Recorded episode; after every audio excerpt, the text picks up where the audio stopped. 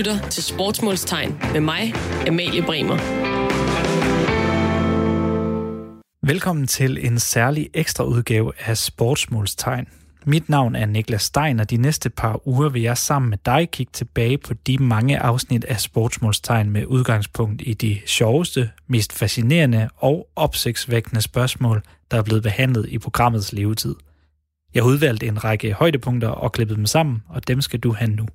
Så læn dig tilbage og lad dig fascinere af alt det skæve, der findes i sportens verden. God fornøjelse. Nå Simon, jeg synes, vi skal øh, gå videre til øh, en anden øh, sportsgren. Ved jeg ikke engang, om man kan kalde det. Øhm, jeg tænker på skak. Hvad, hvad, hvordan vil du kategorisere skak i den her sammenhæng? Er det, er det et spil? Er det, det ligger vel et eller andet sted derimellem? Ja, det er jo det i virkeligheden, hvis man skal definere, hvad sport er, så, så er der ikke, ikke nogen for særlig klare regler for det. Ikke? Man, mm. man plejer at sætte sådan fem forskellige forskellige kategorier op for at sige, hvornår lever noget op til det.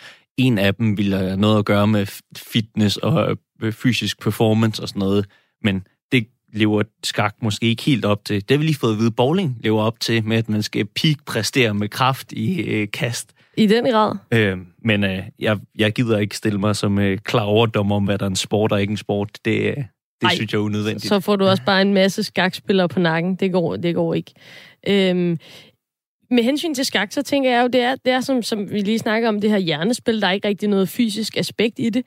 Alligevel, så, så, så, så er jeg i hvert fald aldrig stødt på nogle kvindelige skakspillere i, i professionel eller konkurrenceskak. Øhm, så, øh, og, jeg, og jeg er egentlig ret spændt på, er det, er det opdelt? Fordi det, det er det som sagt, det er næsten det meste. Så øhm, derfor så har vi ringet til Thomas Vestergaard, som er pressechef i øh, Dansk Skak Union. Hej Thomas, du er med os her? Jo, tak. Øhm, jeg har umiddelbart aldrig mødt en kvinde, der spiller konkurrenceskak. Øh, findes de? Det gør de bestemt. Vi har ikke så mange af dem. Øh, det er sådan, at i Dansk Skakunion, der er der 4.000 medlemmer, men kun 150 af dem er kvinder. Okay. Og på verdensplan, der har der været for nogle år tilbage en, en, en, en kvinde, Judith Folker, der var helt oppe og være i verdenseliten. Hun var mm. nummer 5 i, fem i verden på et tidspunkt. Så de kvindelige skakspillere findes, men der er desværre ikke så mange af dem. Nej. Og hvordan øh, foregår det så med hensyn til kønsopdeling? Er det noget, I opererer med? Ja, man kan sige, at på en lidt positiv særbehandlingsmåde er det. Det er sådan, at i alle turneringer, der kan det, snakke man om, at der er øh, en åben række, for eksempel ved OL. Mm. Og så derudover er der så en kvinderække. Og det er sådan set for at få nogle flere kvinder til at spille skak. Ja. Judith Polker for eksempel, da hun spillede øh, OL for Ungarn, som hun kom fra, der var hun på holdet i den åbne række. Hun øh, ville ikke spille med de andre kvinder. Hun var simpelthen for god, synes hun, ja. øh, til det. Så man kan sige, at det, det er en ekstra mulighed, men det er ikke nogen begrænsning, vi har i skakken. Nej. Og det er det samme i Dansk Skakunion, hvor vi holder mesterskaber for kvinder. Øh, men det er som øh, nogle ekstra turneringer. Kvinderne er hele tiden velkomne, skal vi sige, til de almindelige turneringer, hvor der er adgang for alle. Så, så i et forsøg på at bryde den her barriere med, at der er så få kvinder, mm. så kommer der nogle ekstra muligheder for kvinderne, men ingen begrænsninger. Er det jeres... Øh, altså, nu, nu spiller jeg selv bordfodbold, og der, der har vi det på samme måde. Der er ikke særlig mange kvinder, der spiller, og derfor så laver man nogle særlige øh, kategorier for kvinderne, der lukkede turneringer, og, og vi er så også in, inviteret til at spille med mændene. Men umiddelbart, så, så tænker jeg, at altså, det kan godt være lidt et et misforstået hensyn på en eller anden måde. Jeg ved ikke, hvordan jeres spillere reagerer. Altså, de er glade for de her mindre kvindeturneringer, eller, eller har de egentlig, som, som hende du nævner, har de bare lyst til at måle sig mod de allerbedste hele tiden? Jeg vil sige, at, at langt de fleste, de synes, det er helt i orden, at der mm. kommer en vis særbehandling, fordi vi jo, det er også rigtig kedeligt, at der ikke, hvis der ikke er nogen kvinder med i vores turneringer, Selvfølgelig. Så, er der, så er der nogle enkelte, kan man sige, kvævlanter, der siger, jamen det er på lige fod, øh, så kan de, de bare blive bedre til det, så er der ikke nogen grund til, at, at de skal have nogle fordele, kvinderne. Men, men altså sådan synes jeg, at, at øh, generelt set, hvis man gerne vil fremme noget, så synes jeg, at, at give, give ekstra muligheder, det er ikke at diskriminere eller noget. Nej. Det er netop øh, at, at, forsøge at få forvent en udvikling, man helst ikke vil have. Så, så langt, langt de fleste skakspillere, de synes, det er i orden, at, at, skulle sige, at der bliver øh, smidt flere penge efter kvinderne, så de også kan komme til olympiske lege, og at de også har deres øh, individuelle mesterskab som noget ekstra. Og hvordan kan I så se, at der er, altså kommer der flere kvinder til i ja, både dansk og international skak? Ja, vi kan faktisk se det, og det er egentlig, og vi kan se det bedst på, skal vi sige, på øh, juniorskakken. Mm. Lige nu er det sådan, at øh, øh, i nogle af vores mesterskab, landsdækkende mesterskaber, øh, hvor øh, drenge og piger selvfølgelig konkurrerer på lige fod, der er Danmarksmesteren, det er faktisk en, en pige. Ja. I, I nogle af de yngre klasser. Og det okay. giver jo også et, et rigtig godt håb for fremtiden. Ja. At, at hvis vi kan fastholde øh, pigerne til at spille skak, øh, så smitter det jo også af, sådan så at, at når øh, andre piger kan se, at jo, pigerne kan sagtens klare sig på lige fod med drengene, jamen så vil jeg da også godt være med til den her sport. Så derfor har vi store håb for fremtiden. Øh, og jeg kan fortælle dig, at, at i København, øh, Københavnsmesteren i den mm. yngste aldersgruppe under 8 år, det er en femårig pige. Okay, hold da op. Så det er, det er sådan nogle, ting, nogle små, små hvad hedder det, ting, som gør, at vi er lidt optimistiske med at få forventet udvikling. Så, så der, der er simpelthen en, øh, en, en børnehavepige derude, som uh, sidder og slår uh, sådan nogle tre, tredje klasser i, uh, i skak? Ja. Hende kan jeg godt lide. Hun havde, i, I en turnering, hun var med i, der måtte hendes forældre, de måtte have en pude med og lægge på stolen, så hun kunne nå op til bordet ja, for at spille. Og da hun så kom op i en rigtig højde, så havde hun altså ikke noget problem med at slå drengene der. Sådan. Okay, jamen ved du hvad, øh, Thomas, det var øh, et godt input fra øh, skakkens verden. Jeg synes, det, er, det er interessant at høre. Lige, lige en sidste ting, altså... Øhm, det, man umiddelbart kan tænke, når man, når man hører, at der er opdelt øh, konkurrencer i, i skak, så, så kommer jeg jo tilbage til det her med, et, øh, at det er et hjernespil skak. Og så, så siger du også, at altså, der er nogle kvævulanter, der siger, hold op, og vi må gerne give nogle fordele, og det, det tænker jeg er en rigtig god idé. Men, men er der ellers, altså er der, kan, I, kan I måle, er der nogle øh, undersøgelser eller noget, der viser, at der egentlig er en, en fordel, eller en, en, øh, en forskel mellem mænd og kvinder, når de spiller skak? Nej, det er sådan, man har et, et styrketal, der angiver, hvor stærk man er i, til skak. Det hedder et ratingtal. Og øh, hvis man tager gennemsnittet af, af kvinder og gennemsnittet af mænd, så mm. er det stort set det samme. Der er bare færre der kvinder, der spiller skak. Så okay. vi, har ikke no, vi har ikke nogen, at vi kan komme og sige med, at det er en videnskabelig vis, at mænd skulle være bedre til at, at spille skak. Det er nogle andre mekanismer, øh, der kan gøre, at der er flere med mænd, der spiller skak. Øh, jeg har en selv en kvindelig direktør på mit arbejde, der hævder, at, de har, at det er tilbage ved vores stenalderhjerne, ja. hvor at, at mænd gik på jagt og skulle være koncentreret på én ting for at kunne komme hjem med et dyr. Når de så kom hjem med dyret, så stod der altså en kvinde, øh, der passede børn, passede husdyr, og skulle have en masse bolde i luften på samme tid og multitaske. Og hvor at og også der var nogle sociale ting, hvor at, at mænd, skal vi sige, er bedre til at fokusere måske lige for det der jagtmoment.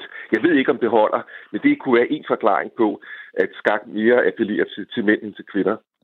Og hvad, hvad, hvad er dit personlige take på det? Tror du selv på den?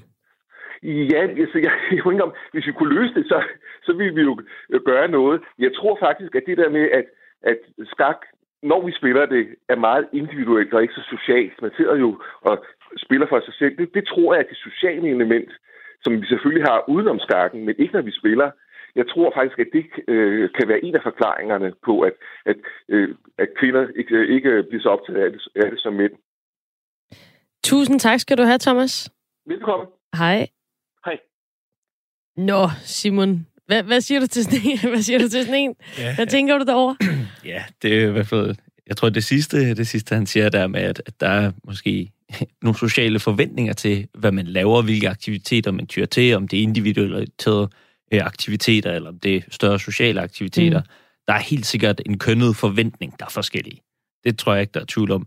Det gode er, at man behøves ikke øh, trække det tilbage til sådan noget biologisk, social, darwinistisk savannetænkning for at forklare, at det er sådan en forskel, man ikke kan ophæve. Den ligger i vores kroppe som instinkter eller sådan noget. Det tror jeg, det tror jeg er noget... Den, den køber du ikke i hvert fald? Nej, det må han nok gerne sige til sin øh, direktør, hvis han tør at det er noget fis. vi, kan, vi kan godt lave meget, meget gode og grundige analyser og forklaringer, der også giver rum til, at øh, vi faktisk godt kan lave forandringer i den her verden, mm, og mm. i forhold til de forventninger, vi stiller på baggrund af køn til hinanden.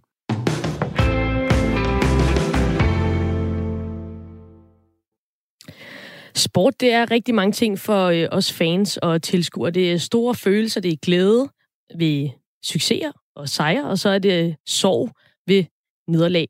Øhm, os fans, vi elsker de allerstørste øjeblikke, og vi svælger i resultaterne, og det, som det ligesom slutter af med slutproduktet, det er det, vi elsker, og det er det, vi kan vende tilbage til igen og igen. Men for dem, som giver os de her store øjeblikke for udøverne, så ligger djævlen tit i detaljen, og selv den mindste afvielse fra det normale, den rutine, de har tilrettelagt til træning eller til kamp, det kan altså gøre udslaget i aller sidste ende. Hvert evig eneste sekund, det er timet og tilrettelagt både i deres hverdag og i kamp. Men hvordan reagerer de så, når det uforudsete sker? Når naturen for eksempelvis kalder midt under en præstation, og de må træde ud af det der ekstremt planlagte, fordi de simpelthen bare skal på toilettet. Øhm, det øh, er måske en lille smule latrinært, men det er også noget, som jeg tænker har rigtig stor indflydelse på øh, nogle af de her helt store præstationer. Så det her øh, sportsmålstegn, det vil vi altså undersøge i dag. Der er selvfølgelig rigtig mange sportsgrene, hvor man ikke præsterer over særlig lang tid, for eksempel fodbold eller håndbold, så kan man klare det i pausen. Men øh, der er altså også øh, maraton og Ironman, der er folk, der kører Le Mans, der er folk, der spiller tenniskampe i mange, mange timer, der er cykelryttere, der cykler øh, derudad mange, mange, mange hundrede kilometer. Øhm, så Simon, hvad, hvad, hvad tænker du om det her sportsmålstegn? Jeg ved, du har en, en lille anekdote, der blandt andet øh, involverer Tycho Brahe.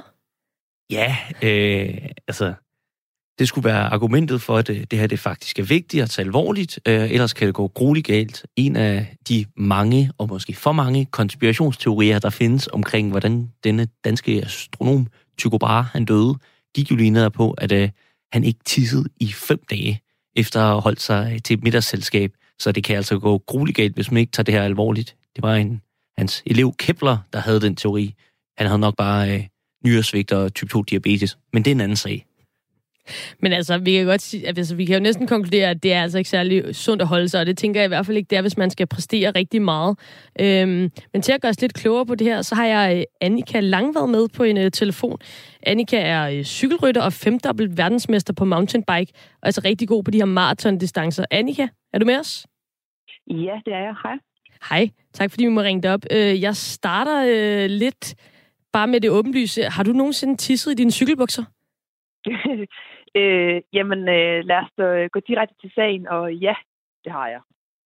Og hvordan, øh, altså, du kører både landevej og også mountainbike, og i, i landevejscykling, det er måske det, som de, de gængse sådan, sportsfans ser mest. Der ser man jo tit, at mændene, de lige øh, ja, kan liste den ud til siden og klare det, mens de er på cyklen. Men hvad gør I kvinder? Jamen, øh, ja, ja, vi kan jo så af god grund ikke lige så nemt liste den ud af buksen til siden. Øh, så enten så, bliver, så foregår det simpelthen i buksen på sadlen, eller også så, øh, hvis det er landevejsløb, og der ikke sker helt så meget, hvis det er, det er et løb, der er meget taktisk, og der måske ikke sker så meget i starten, men, men folk som mere ved, at de skal spare sig mod finalen, jamen, så kan det godt blive, blive lavet lidt en fælles konsensus om, at, øh, at, øh, at man lige kan trække ud til siden og, og holde tissepause. Øhm, så der er sådan lidt forskellige ting, man kan gøre. Så, så det sker simpelthen i, øh, i kvindelig, kvinde landevejsløb, at der nærmest er sådan en fælles tissepause for hele feltet? Ja, jeg har faktisk desværre ikke selv oplevet øh, øh, sådan en, en tur i busken. Øh, de landevejsløb, jeg har kørt, der, øh, der har tempoet og, og det hele været lidt mere hektisk, så der har faktisk ikke, der har ikke været sådan øh, optræk til, til tissepauser. Men jeg ved, at øh, især på etabeløb og på nogle af de længere etapper, hvor der ikke sker helt så meget hele tiden, der, der er der tid til, at man lige kan ja, hoppe ud i busken og lige få forklare det, man nu skal klare. Og tit så er det sådan, så at man lige måske, øh, hvis man lige kender nogen, så kan man sådan lige få lidt flere med ud. Og øh, det er måske sådan en ting, piger de går på toilettet sammen. Det gør man i hvert fald også på, på landevejen. Så kan man lige give tegn til hinanden og sige, hey, skulle vi ikke lige, skulle vi ikke lige holde en sidste pause? Og så, øh, så tror jeg også, at der er sådan en uskreven regel, at så er det måske ikke lige der, der bliver angrebet. Især ikke, hvis det er sådan, at den, som som eventuelt er i en, i en føretrøje, øh, holder tit pause, jamen, så bliver der med sikkerhed nok ikke angrebet. Så ja, så, man, øh, så det er ikke særlig god stil. Nej, fordi jeg tænker, altså i, øh, i cykling, altså det, det, det er ikke mange sekunders uopmærksomhed, der skal til, og det tager trods alt noget tid at, at klare sådan et toiletbesøg, øh, selvom det lige er bag en busk. Øh, så det kræver vel også, at der er en sportsmanship og konsensus omkring det, fordi ellers kan det hele være tabt på de her få sekunder, det, det tager. Ja, lige præcis, lige præcis. Men når man sidder der, så må man jo ligesom prøve at opveje for og imod, altså hvad, hvad det er, og ja, lige har i busken og lavet vandet, altså i forhold til den risiko, man så løbe, hvis der nu sker et eller andet. Men så det, det kan altså også ske, at man simpelthen øh, kommer frem til den konklusion, at der er en stor risiko for at, øh, at øh, miste det hele, og så, øh, så, så tisser man simpelthen bare, mens man sidder på cyklen? Ah, det er sådan lidt, det er lidt afhængigt af omstændighederne. Øh, men, men ja, altså, men for det meste, så hvis man vælger at lige trække ud til siden og, og tage en sidste tur, så gør man det ikke på de mest øh, kritiske tidspunkter. Så gør man det på et tidspunkt, hvor man tænker, okay, chancen for, at der sker et eller andet lige nu er, er ret lille.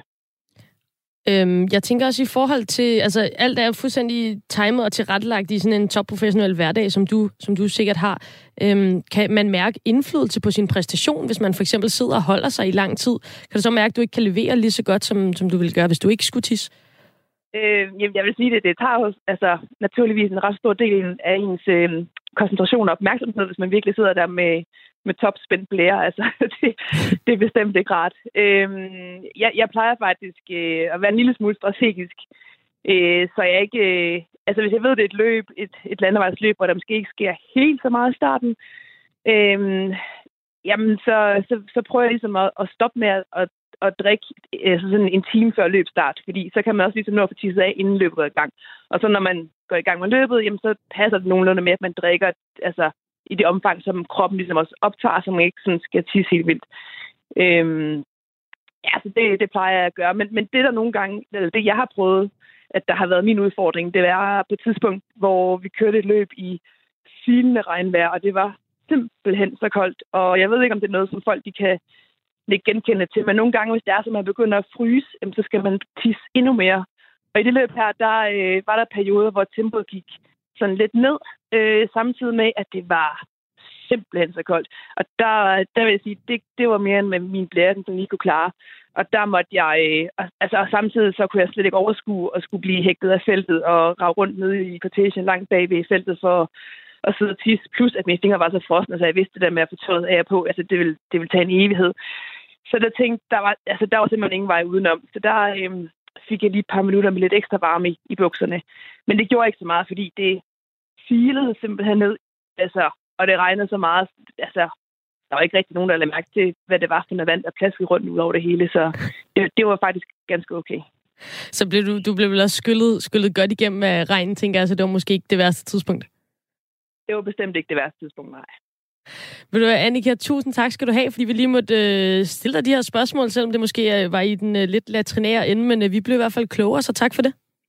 Jamen, øh, det var så let. Hej. Hej. Nå, Simon, hvad, hvad sker der over i idéhistorikerens øh, hoved lige nu? Ja, øh, jeg, jeg tror mere... mere også tænker, nu fortæller hun den her historie om, at de taktiske løber tidligt, øh, at tidligt, så kan man indlægge de her tissepauser. Jeg har i hvert fald også set i mange af de længere herreløb, at, øh, at der er ligesom en, øh, øh et magtforhold, der gør, at øh, når Øh, det efter den hektiske start, når det er at øh, det udbrud, der skal være udbrud, det ligesom har etableret sig, så kan det øh, øh førende hold med den gule trøje, eller hvilken farve førertrøjen nu må have, sige, nu er det formelle øh, angreb kørt, så nu holder vi en lille pause, og så kan man se ikke kun kvinder gå på toilettet sammen, men også stribevis af mænd øh, nærmest hånd i hånd trille ud til siden og øh, lade vandet der. Så øh, det var i hvert fald øh, måske ikke en stor idehistorisk betragtning, men, øh, men det, er jo, det er jo i hvert fald også for, øh, for at sige, at det, ja, det, det lader sig så i hvert fald gøre i, professionel sport, at man skal, skal finde tid til sin vandladning i de her ekstremt lange sportsgrene. Ja, og det er vel også noget med, tænker jeg, altså når adrenalinen pumper, så, så, så tænker jeg måske, at det her behov med, at, øh, at man lige pludselig skal tisse, det træder måske i virkeligheden en lille smule i baggrunden, fordi at fokus ligger så intenst på det løb, man er i gang med, øh, så kan det selvfølgelig være, at tiden har så stor en, øh, en faktor, er så stor en faktor, at man simpelthen ikke kan holde sig i så lang tid. Men i virkeligheden tænker du også, at, at måske er behovet ikke så stort, fordi at, at øh, fokus ligger et helt andet sted? Ja, jeg tror, det kan man, man kan kvæle rigtig meget i fokusen, og så, hvad skal man sige, man øh, få, få svedt en masse vand ud af på anden vej og så videre. Øh, men en, en ting, jeg faktisk øh, blev mærke i, øh, som var hendes øh, tale om, går det an, går det ikke an, skal jeg skamme mig, når jeg gør det eller ej? Det fik mig til at tænke på øh, de, øh, de øh, nogle forskellige oplevelser inden for fodboldens verden med det der med, hvornår man, øh, hvad skal man sige, er latrinær på de rigtige og forkerte tidspunkter. Altså, den famøse øh, scene, som alle nok kender med Gary Lineker, der ender med at sidde ned og skide på fodboldbanen, som han blev gjort så stort, stort til grin af, fordi han gjorde det med en forkert timing og på banen. Men i den modsatte ende, så er det, har det været en legendarisk handling, da den tidligere Southampton-spiller Crystal Palace og meget mere øh, James Puncheon, han løb ud midt i en kamp for at skide og komme tilbage, og lynhurtigt var der jo hyld sang til ham, der hed Punch and Shit Where He Wants, When He Wants. Øh, så der, øh, hvis man gør det rigtigt, så er det ikke nødvendigvis noget, man skal, skal skamme sig over, kan man sige. Sådan er det tit med toiletbesøg, der er et tid og sted for det. Præcis.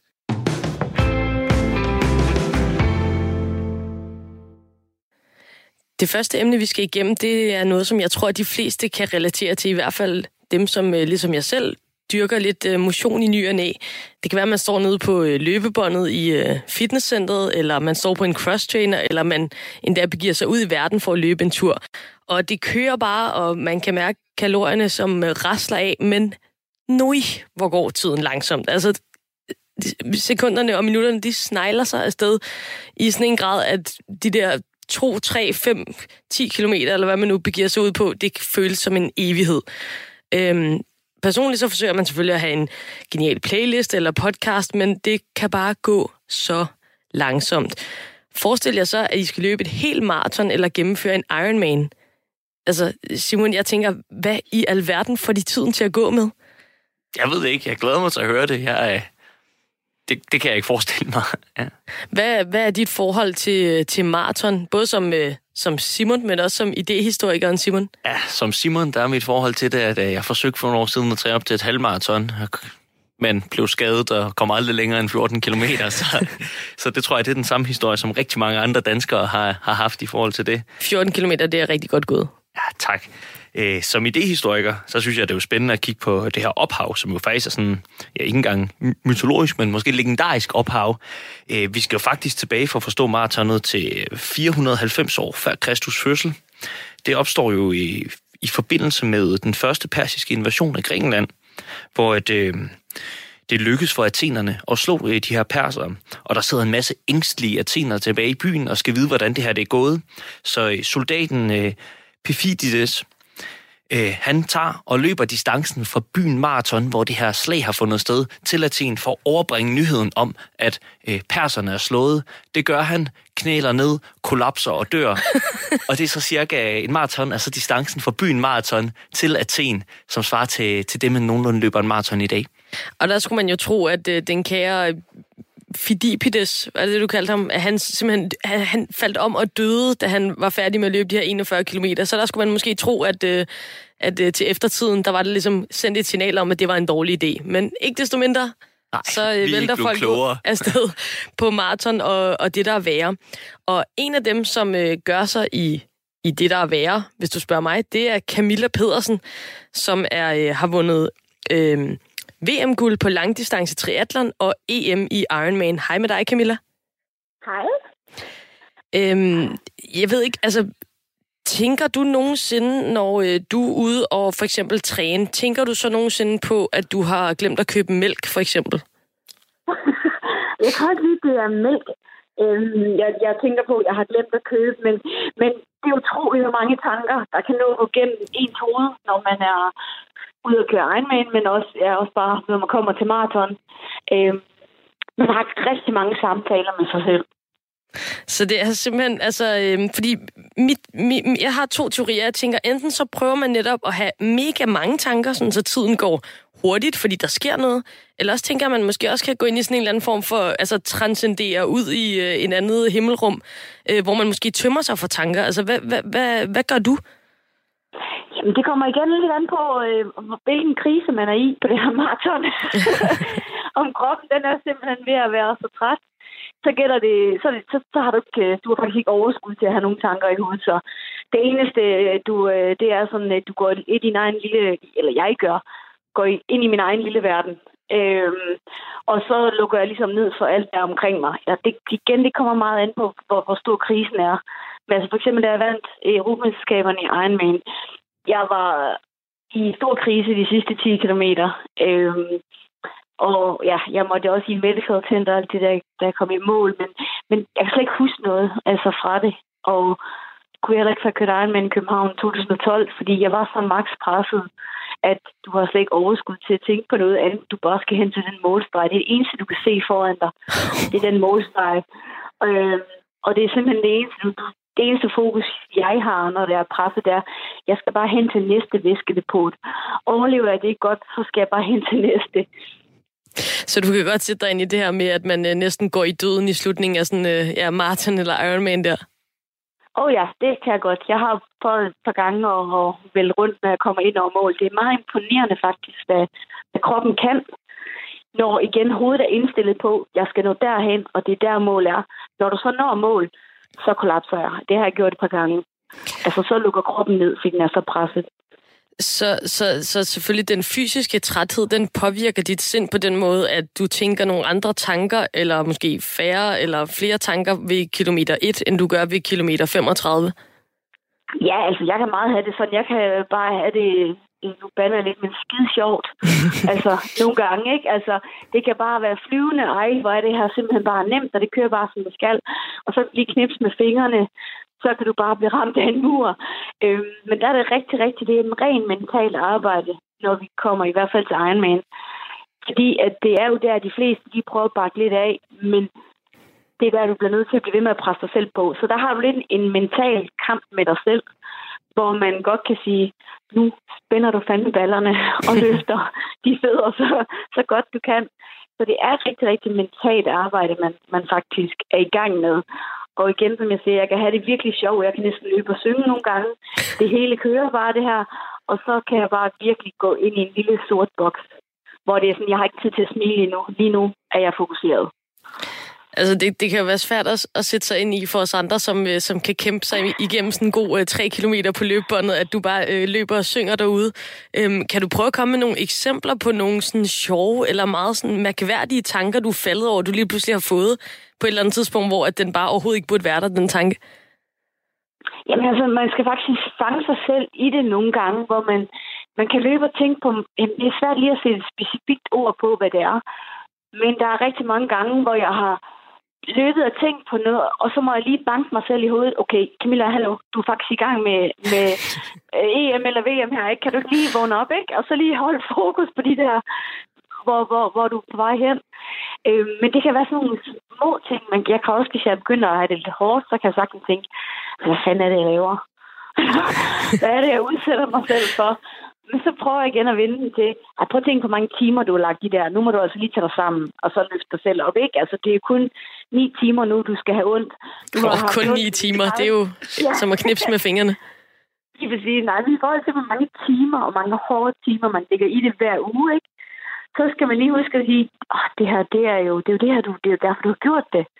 Øhm, men ja, jeg har, altså, jeg har haft mange tanker. Jeg har også haft krise på cyklen en gang, hvor jeg hvor jeg virkelig tænkte, at jeg ikke egentlig gider snart smide dunk ud foran mig, fordi så kan jeg styre, så har jeg god samvittighed for at udgå. det, er, det er altså nogle, øh, nogle mørke rum, du tager os ind i lige nu.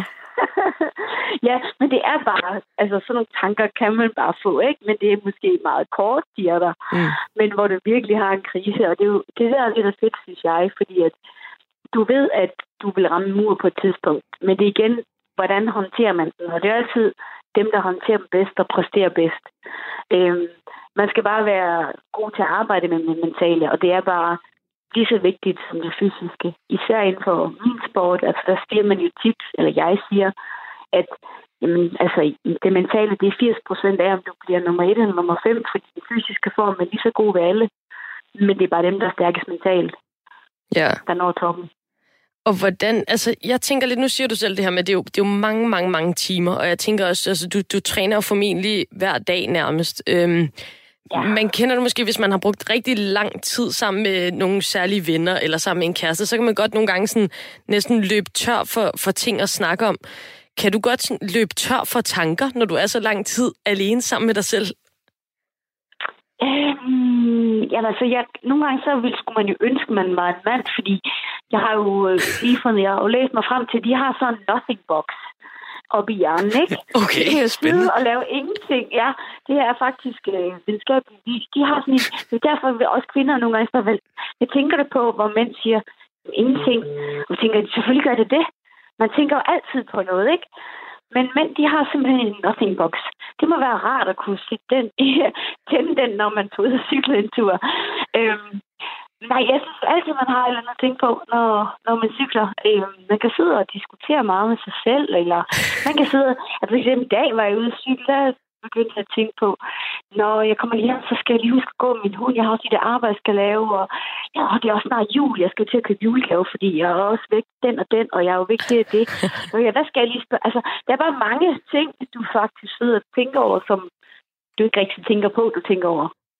Det lyder, øh, det lyder faktisk meget godt, når du træner så meget, at du ikke lige umiddelbart løber tør for tanker. Vil du ikke, Camilla? Tusind tak, fordi du kunne gøre os lidt klogere på det her.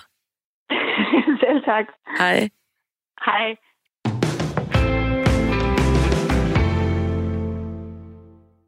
Vores første emne her i Sportsmålstegn for i aften, det handler om den måske mest hadede figur på tværs af alle sportsgrene. Det er definitionen på en øh, uh, urjærspost, det er nemlig dommeren.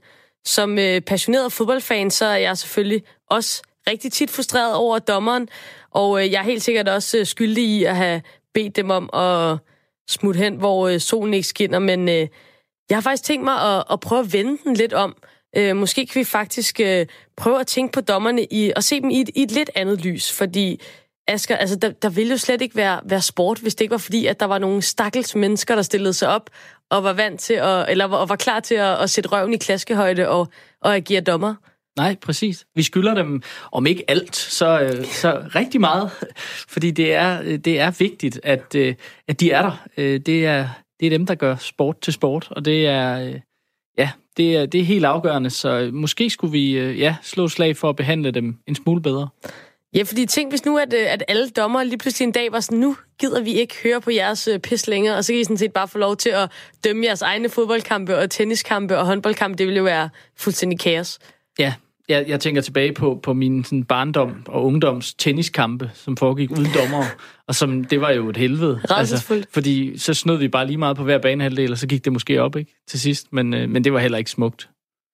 En af dem, som har hørt på rigtig, rigtig, rigtig meget brok i sin karriere, og som kan fortælle os, hvad i alverden der får en mand til at trække i øh, dommertrøjen igen og igen, det er øh, Ken Hansen, tidligere topdommer i Danmark og også international, og så er det manden bag hjemmesiden lortedommer.dk, hvor du skrev om livet som fodbolddommer. Øh, mm. Hej med dig. Hej. Jeg vil jo egentlig gerne, øh, jeg tænker, I har hørt på rigtig meget brok gennem tiden. Øh, så jeg vil egentlig gerne hylde dommerne lidt i det her emne i, i vores lille program her. Fordi i bund og grund, så fatter jeg jo ikke rigtigt, at I gider. Nej, er det et spørgsmål? ja, altså, eller spørgsmålet er, hvor, hvorfor gider I at, at, at høre på så meget brok og bævl og kævl, og så alligevel stille op uge efter uge? Ja, jamen altså, i virkeligheden, altså tak for, for, for hvad hedder det, for opmuntring, eller hvad det hedder. I virkeligheden, så, så burde vi jo faktisk have alle dem, som dømmer, du ved, otte kampe om ugen øh, ude i serie 4 eller et eller andet. Dem er jeg jo faktisk i virkeligheden mere imponeret over. Jeg er med på, at dem er der måske færre, der kender, men det er jo i virkeligheden det, der er rigtig imponerende at gøre det for næsten ingen penge. Altså, jeg fik jo, øh, jeg kan ikke huske det nøjagtige beløb, men måske næsten 300.000 kroner om året for, for min hobby, da jeg var da jeg dømte på det højeste niveau. Og jeg fik lov til at dømme på nogle af de største stadions i verden og møde øh, nogle af de mest fantastiske fodboldspillere og styre opgør, som få har drømt om. Så øh, man kan sige, jeg, jeg, jeg synes ikke, der er nogen grund til at have mig. Det er nok snart dem nede i rækkerne, vi bør, sende vores respekt til.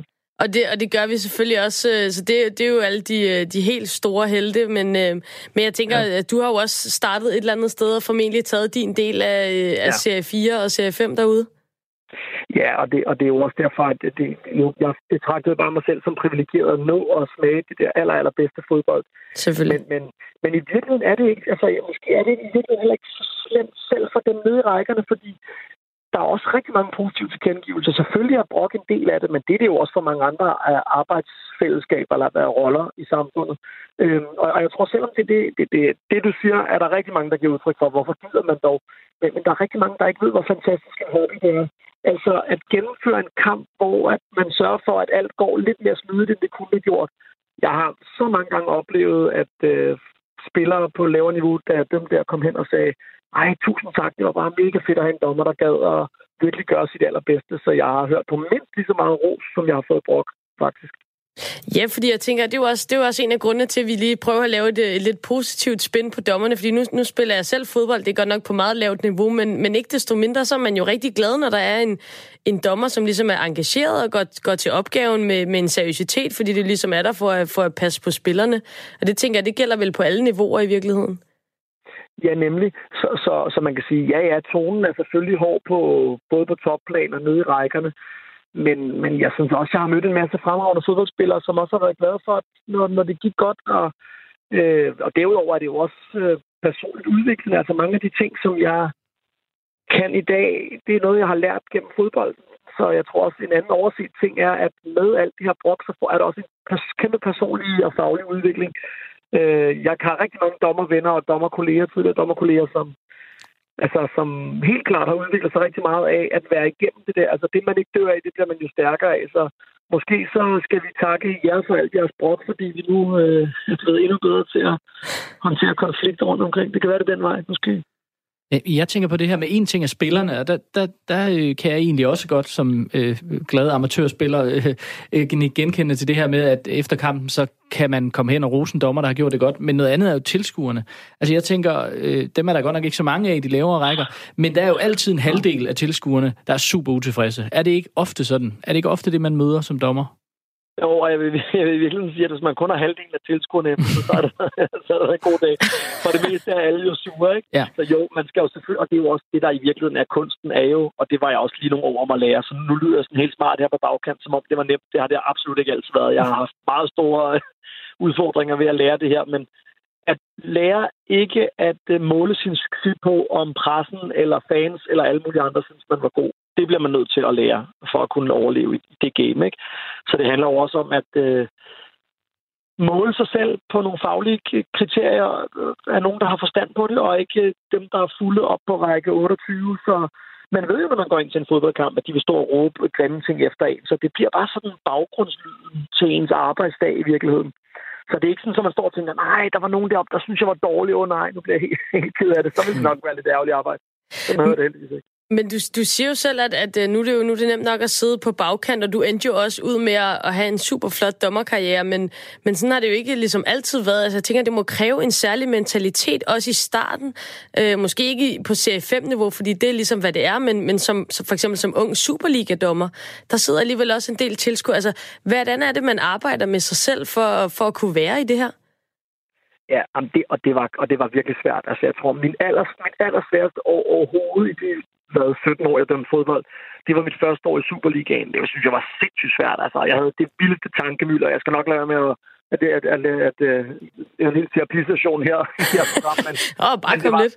Det var en rimelig tof, et rimelig, en rimelig tof periode, vil jeg sige. Øh, fordi lige pludselig begynder man at tænke, nej, ja, nu ser alle jo det, jeg dømmer, hvad skriver de i morgen? Og når først man begynder at fylde sit hoved med sådan noget lort, så træffer man jo ikke nogen rigtige beslutninger. Så det var den vildeste onde cirkel af negative tanker, er jeg god nok? Og når så man samtidig har en masse kolleger, der også begynder at sige, du ved, øh, hvorfor fik han pladsen i stedet for mig? Og man har medierne, der siger, han er da ikke god nok. Og altså, så begynder rigtig mange lige pludselig at betvivle ens kompetencer. Så jeg kan bare være glad for nu, at jeg komme ligesom igennem det, ikke? Fordi når så man står der og bliver kåret som årets bedste dommer i nogle år, jamen så, så tænker man, fedt, jeg klarede den, ikke? Så jeg ser tilbage på det med, med stolthed, men det har ikke været nemt, det vil være løgn at sige. Hvordan med sådan, jeg tænker på udviklingen i forhold til dommertyper. Nu er du selv kendt for at være en meget sådan talende dommer, eller interageret meget med spillerne, og, så, og, og, og nu der snakker man meget om, at der er nogle dommer, som er meget sådan lukket, eller meget sådan overautoritære på en eller anden måde, hvis, hvis det giver mening. Ja. Altså, hvordan kan, kan du se nogle udvikling i, hvis, hvis vi tager udgangspunkt i Superligaen, i hvordan sådan dommertyperne, de, de udvikler sig? Øh, ja, det synes jeg faktisk godt lidt, man kan se en udvikling i. Altså den moderne dommer, eller hvis jeg skal være lidt grov, så vil jeg sige, at dem, som blev verdens bedste dommer for 20 år siden, vil aldrig få et ben til jorden nu. Altså hvis vi kigger internationalt. Det, der, der er virkelig sket meget. Man har brug for nogen, som ikke kun bare kan dømme rigtigt, men som er større personligheder. Og det betyder også, at det ikke nok at man bare dømmer rigtigt. Altså når man er topdommer, handler det også om, om man kan navigere på den der store scene. Så selvfølgelig er man rigtig godt stillet, hvis alt det, man dømmer, er perfekt. Men det handler helt klart også om psykologisk indsigt og kommunikative evner osv. Så, så, så dommer, når jeg siger dommeruddannelsen, så er det jo ikke sådan dommerkortet, som man tager fra start, men udviklingen af dommer bliver nødt til at være mere helt Altså bliver mere, være mere sådan, vi kunne næsten sige holistisk eller helhedsorienteret. Ja. Fordi det er ikke nok, at de er i god form, og de dømmer rigtigt. Det, det, det er der nogen, der har praktiseret meget, og de, og de har så også vist, at de ikke kommer særlig langt internationalt, fordi man har behov for personality på de helt store scener. Jeg har haft mulighed for at møde nogle af de tidligere topdommer, altså Champions League, øh, tidligere Champions League finaledommer, som har været vores dommerudviklere, når vi har været ude at dømme øh, kampene internationalt.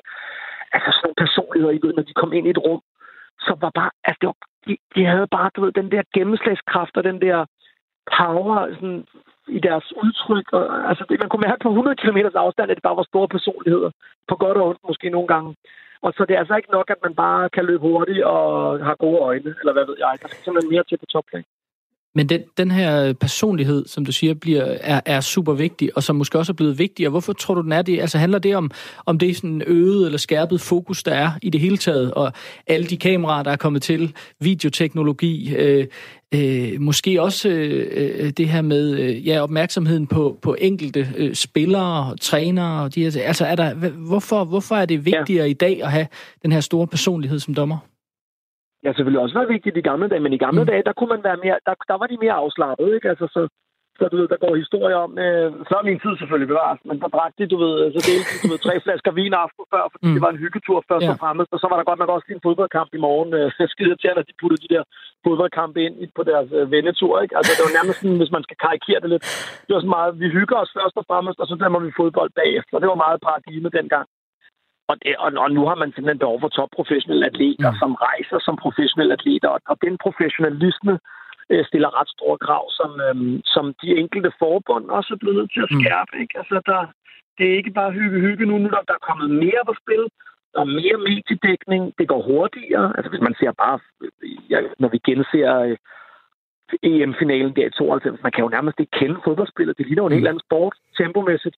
Og det, det er klart, det stiller jo meget, meget større krav til, til dommerne. Så helt konkret har jeg lavet sådan nogle, jeg, jeg var til U17 VM, hvor, øh, hvor vi lavede sådan nogle øvelser, hvor lige så snart målmanden greb bolden, eller den var afværet nede i en felt, så, så vendte vi os bare og spændede ned den anden ende. Altså bare simpelthen som for at få ind på rygmagen, at når noget er overstået, så skal man skynde sig modsat, fordi at den, den måde, man sætter spillet i gang nu, er altså anderledes end for 20 år siden, hvor man lige stod og lagde sig oven på den i 30 sekunder, og så skulle øh, kaste den ned til bakken, der fedtede rundt med den, ikke?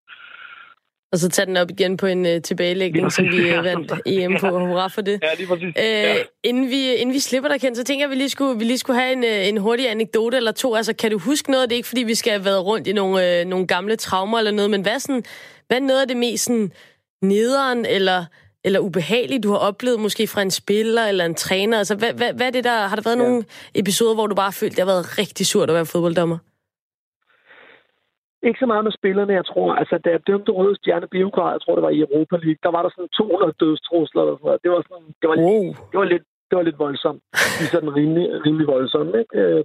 Øh, den fangruppering der, de var åbenbart ikke vant til at få dømt af straffespark mod, så det, det var ikke lige blevet briefet på, at man ikke kunne tillade sig. Så det, var, så det, var sådan, det var sådan på det sådan, det er jo sociale medier, man ved jo godt, det er ikke sådan, så de står hjemme hos mig i Danmark, vel? Det var bare sådan en, uh, en digital indsats, tror jeg, man kalder det. En, en lille hyggedødstrussel. Mm. Lige præcis. Ja, ja, det var, det var ikke, fordi jeg var nervøs for en jul, men det var da selvfølgelig lidt ubehageligt. Ja. Ellers så tror jeg faktisk, at det mest ubehagelige har været mere på det personlige niveau, altså det der, en rigtig dårlig kamp, og der tvinge mig ikke til at vælge en, der har simpelthen været så vores mange. Du har lavet en hel podcast-serie om dine dårlige kampe. Ja, nemlig. nemlig. Men så altså en dårlig kamp i Superligaen, hvor man bare ved, nej, den her, den skriver alle om i morgen, og alle har set den, og det, det er ikke sjovt at være med til at afgøre de, de afgørende kampe i Superligaen på en forkert måde. Så, så det, det er noget af det, som, hvor jeg stadigvæk kan mærke det lidt, og jeg får sådan stadigvæk lidt, lidt kuldegysning af at tænke på det. Jamen ved du hvad, så, øh, så vil jeg slutte med, med noget positivt og bare øh, sige tak for, for din, og for, så selvfølgelig skal vi huske alle de andre dommer, der, ja. der løber rundt derude, og, og, og tak jer alle sammen for at tage imod, øh, for sit liv så meget lort for, for alle os andre, både fans og, og spillere, men, øh, men det er jo super nødvendigt at I er der, for vi kan nyde en øh, god fodboldkamp. Så tak for det, og tak fordi du var med her, Ken. Ja, tusind tak. Vi giver den videre til alle dem, der dømmer ned i 3 Det gør vi. Hej. Hej.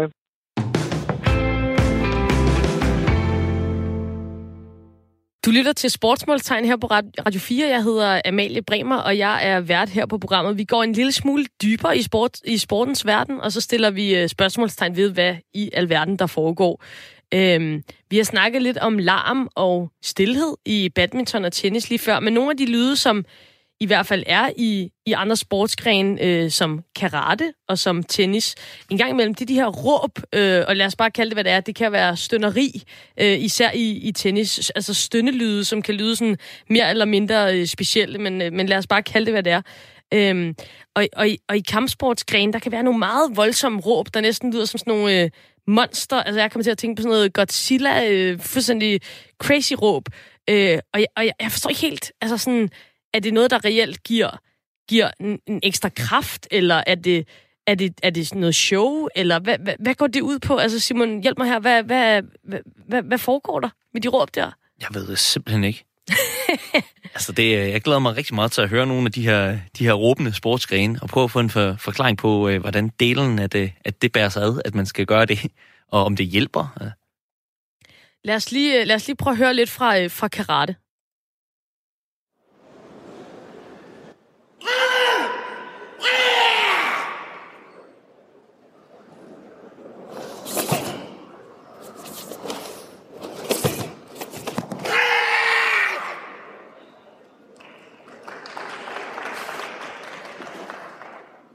Altså umiddelbart, der lyder det her på mig altså sådan helt crazy town, og så hører man lige sådan fire mennesker, der klapper bagefter. Øhm, men øh, jeg tænker, vi skal have fat i en, som øh, kan gøre os lidt klogere på, hvad, hvad, hvad det er, der, der sker lige her. Øhm, Katrine Pedersen, du er karatekæmper, så har du vundet VM-sølv i 2016, og en af de allerbedste danskere til karate. Hej med dig. Hej. Katrine, hvorfor råber I så højt? Jamen, øh, det er der egentlig lidt flere grunde til. Øhm, det er sådan en meget naturlig del, når der er der sådan en eller anden form for fremdrift i det, man laver, og man laver en masse teknikker. Øh, det rå, vi laver, det hedder bare det kiai øh, på japansk, øh, fordi karate er en japansk kampsport. Øh, og det bliver ligesom sådan brugt til at underbygge sådan øh, en sådan lidt sportslig attitude, og det der med, at man kommer frem med noget, og så sådan, kan det også godt virke lidt som en, øh, så det kan også godt være en måde, man kan sådan skræmme folk på, eller sådan lidt dominere på en eller anden måde. Så, så det... sådan, man bruger det til lidt forskellige ting, faktisk. Ja, så, så det lyder som om, at der faktisk er flere grunde til det. Altså, men det første, du sagde, det er det her med, at det kan give lidt, lidt ekstra, ekstra kraft, som jeg forstår det. Ja, lige præcis. Der kommer også der kommer lidt noget energi ud, noget luft ud, når det er sådan, når du slår en, eller når du sparker en. Og så er det sådan lidt en afslutning på det, du ligesom har lavet. Øh, det underbygger sådan lidt ligesom det. Der er sådan en masse scoringskriterier på karate, når du skal have et point. Okay. Og hvis du ikke afslutter med et kiai, så vil det bare være underligt. Der kommer en lyd til slut. Så vil folk simpelthen bare sidde og tænke, det var slet ikke slut endnu. Nej, altså det er sådan, der vil mangle noget, faktisk. Så, men det er fordi, jeg tænker, altså, jeg tænker, man må koncentrere sig helt vildt meget om, om at gøre de her bevægelser. Øh, nu har jeg set sådan en del klip. Jeg har faktisk også været ude og se karate en gang. Der har været noget EM, tror jeg nok, i Danmark. Øhm, ja. og, og jeg, jeg tænker, I må koncentrere jer helt vildt meget om at lave de her bevægelser. Kan man godt nogle gange sådan glemme at råbe? Altså, ja, det kunne man nok godt, men jeg tror, det er sådan, det er sådan en meget naturlig integreret del sådan hele oplevelsen, at sådan, det gør man ikke rigtigt. Det er mest måske, når man træner, at man så ikke gør det. Men når man er okay. ude til stævner, så det er sådan, og man sådan virkelig går 100% all in på en teknik, så kommer der bare et med. Øh, det ville altså være helt underligt, hvis der ikke gjorde det. Så når man er lige så rutineret som dig, så sidder det bare på ryg, ryggraden, at der lige kommer et øh, kiai, var det det, du kaldte det? Ja, det, det, kiai, ja, det gør det. det sådan, alle har lidt altså, det, en personlig form for kiai. Øh, det er meget sjovt. Det kan man nærmest, altså når man kender hinanden godt, så er det sådan, ja, det er hende, eller ej, det er ham der. Sådan, på tværs af en halv. Altså, det, det er meget kendetegnet faktisk. Kan du, kan du lave dit her, altså uden måske at råbe, så alle mikrofoner de sprænger, kan du, kan du, kan du give os et lille, et lille smagsprøve? det er en lille prøve. Det er lidt sjovt. Jeg er faktisk på uni lige nu, så jeg må bare tænke, okay, hvad er det, hun laver? Okay, jeg håber, du er gået uden for døren. Måske. Kan, kan, kan jeg ja. få dig til det? Eller er det, er det, du må også gerne sige nej? men jeg kan godt sige, det er meget stille og roligt. Okay. Det, er. Øh, men det, det bliver sådan, man kan råbe sådan kiai med sådan, du ved, forme det lidt, som man vil. Så min, det bliver sådan en kiai. Okay. Sådan, bare sådan lidt... Mm, så du trækker det lidt ud, lyder det som? Sådan. Ja, præcis. Sådan, og det gør man sådan, okay, lyden den kommer, okay, den første del af ordet kommer, sådan det, du kommer frem, og så når du ligesom trækker det bare tilbage, øh, efter det, du har lavet, så kommer den der, ah, ej. Hvor er det fedt. Ja. Og hvordan, altså den anden del af det, du snakker om, det er i forhold til det her med at intimidere modstanderen en lille smule, og sådan vise dominans. Så det, det synes jeg er super interessant, fordi det er også det, jeg tænker. Altså det må være lidt show, tænker jeg lidt. Ja, ja det er der jo lidt, fordi hvis du er ude i en slåskamp, så vil du nok ikke sådan lige over dit kiger der. Øh, men det, det ville være fedt, hvis du gjorde. Der kommer en eller anden form for lyd ud, men der, der bliver den bare sådan lidt øh, sådan justeret lidt ved øh, på en eller anden måde. Og det kan, også, det kan faktisk være med til at underbygge, om du på en eller ej, eller sådan, det kan lige sådan sætte op omkring, okay, og jeg har lavet en mega fed teknik, prøv lige at se, hvad jeg har lavet. Fedt, så det er med til at understrege, at man er the boss. Ja, lidt. Og har du nogensinde prøvet at kæmpe mod en, øh, en kæmpe stor japaner, som bare havde et mega højt kiai, og hvor du sådan næsten blev, altså, hvor du kunne mærke, at du sådan blev, blev domineret på den der måde? Nej, øh, ikke en japaner, fordi øh, hun var af min kollega, som jeg normalt kæmper lidt mod. Hun er, hun faktisk en lille japaner, hun er ikke så stor. Okay. Øh, men altså, der er nok ikke, der er ikke, der er så mange piger, der har sådan det der meget voldsomme brygge piger, men jeg er helt sikkert kæmpet sammen. Eller mod nogle øh, drenge, som har sådan, et virkelig voldsomt brøl, hvor man, nå, hold op, hold op, kommer helt op på maven. Øh, og der kan det godt være lidt hold op, lidt intimiderende. Katrine, tusind tak, fordi du var med os, og tak, fordi du lige gav os en lille smagsprøve, også selvom at uh, du stod midt ude på, uh, på uni. Jeg håber ikke, at uh, der var nogen, der grinede alt for meget af dig. Nej, det tak. ikke. Det er okay. Hej. Hej.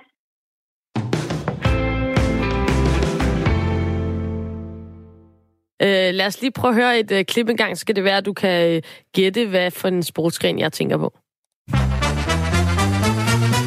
Pas på den knald,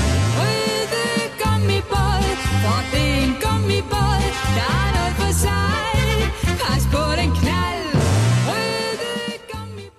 Hvad, øh, hvad, hvad for en sportsgren tænker du på, når jeg spiller den knaldrøde gummibåd? Det kunne også måske have været noget mere sådan uh, øh, dak uh, infernal-lignende arrangement. Altså håndbold? øh, Håndbold, det, jeg ja. kommer til at tænke på med og, efter scoringerne, de her Præcis, og det er, jo, det er jo selvfølgelig også det, jeg tænker på. Det er jo, det er jo så til gengæld, øh, det er den anden side af det. Ja. Det har sådan fået, fået ry for at være sådan en, øh, en prullet øh, sport, mm. altså sådan lidt lavkultur. Ja. Øh, øh, hvordan, hvordan kan det være? Altså, det har ikke altid været sådan. Altså, øh, med, med håndbolden. Altså, man kan sige, at håndbolden er dansk, ikke? Det er en dansk opfindelse. Øh, og, øh, og øh, og, og man kan sige, altså på, i de tidlige, sådan i, i, i 30'erne, 40'erne, 50'erne, der har sporten en lidt anden status, fordi der bliver den, der bliver den sat sammen med, med, med sådan den øvrige samfundsudvikling, med de her haller, der bliver bygget alle steder rundt omkring i landet. Og, og der er det sådan, altså Claus Riffbjerg har skrevet digt om håndbold, for eksempel, fra, jeg tror det er slutningen af 50'erne. Øh, øh, så det siger et eller andet om, at, at der på et tidspunkt har været øh, en, et andet syn på håndbolden. Men det er klart, at den er kommet til i de senere år, sådan ligesom at være, at være prygelknappe eller, eller på en eller anden måde. Og det, er sådan, det står for, for alt det sådan vulgære og alle de her mål og chancer og lyd og, og alle de her ting. Ikke? Øh, og, og det er måske det er måske lidt unfair, men, men, men igen, man kan, man kan godt, hvis man sådan, i forlængelse af det, jeg sagde før, så, så er der måske, altså der sker så meget på en håndboldbane, at, øh, at, øh, at, at det kan være svært at fortælle historien om håndbold løbende undervejs. Altså Jørgen Let kunne ikke være håndboldkommentator, kan man sige. En af dem, som, øh, som ved, hvordan det er at, at bevæge sig rundt i, i en sportsgren, som, øh, som har det her ry for at være en, en af de lidt grimmere sportsgrene, det er dig, Henrik Mølgaard. Du er professionel håndboldspiller, og, øh, og også på det danske landshold. Hvordan, altså, synes du bare, det er mega fedt, når der brager øh, den knaldrøde gummibåd ud af højtalerne, når du har scoret et mål? Åh, oh, det er dumme prædikater på på sig. Øh, nej tak. Nej, jeg vil så gerne være fri for, for al den der forfærdelige musik. Så, øh, så det, er simpelthen, det er simpelthen noget, som, øh, som du heller ikke øh, støtter op om? Nej, nej, nej, nej, men det, det er jo, øh, altså det, det er jo lidt, for meget at tage, tage tilskueren i hånden, og så forventer vi, at de er så dumme, at de ikke selv kan finde ud af at skabe stemning. Øh, så jeg ved ikke, hvor ideen kommer fra, om det hele starter med det der Circus, uh, Circus AG, hvor, uh, hvor den lige fik uh, 15, uh, 15 spil mere, og vi skal spille musik hele tiden og der skulle være cirkus i hallen og artister, så snart der var time-out. Øh, men vi har i hvert fald taget den til os, og nu, øh, nu er det jo blevet, blevet det, vi er stemplet som. Det, det er jo... Øh, ja, det, jeg vil ikke kalde det lavkultur, men, øh, men den får i hvert fald mm. den får i hvert fald fuld tryk på, øh, på Dakke Dakken. Jeg, jeg tænker, at der må være en eller anden inspiration for basket også, altså oprindeligt. Altså det her med at fylde alle pauser ud med, med lyd, ikke? Og, og, og, og cheerleader og, og hvad der ellers er. Øhm, men det er sjovt, fordi hvis man sammenligner de to sportsgrene, så har basket en eller anden status. Altså, det, det, det er ikke... Øh, altså, det, det forbinder man med et eller andet Lidt mere øh, cool, street, et eller andet. Øh, så, så der er sådan... Øh, selvom sportsgrenene jo på mange måder minder om hinanden, når jeg, når jeg selv ser basket, så oplever jeg måske, at det er mere, det er mere øh, showpræget, hvor, øh, hvor jeg tror, vi øh, i håndbolden satser på en eller anden helheds øh, familieoplevelse. Det skal være mere end bare to gange 30 minutter, men, øh, men vi måske ikke rigtig helt fundet øh, formlen på at finde i trods alt korte pauser, vi har øh, ud med noget fornuftigt. Øh, så, så det bliver jo sådan den, den bløde mellemvare, hvor, øh, hvor der er en anden større mening med, øh, med de der reklamepauser, de, øh, de kører for eksempel i NBA, hvor, øh, ja, hvor der skal tjenes penge, jamen, så har vi jo typisk måske et minut. Øh, og der skal vi så have stoppet en masse musik ind, og måske også noget gøjl, og en eller anden tiger på en cykel. Øh, og, og, og det, bliver, det bliver nogle gange lige, lige laveste fællesnævner øh, i forhold til, øh, at vi kunne måske godt finde på noget, der var en lille smule mere interessant.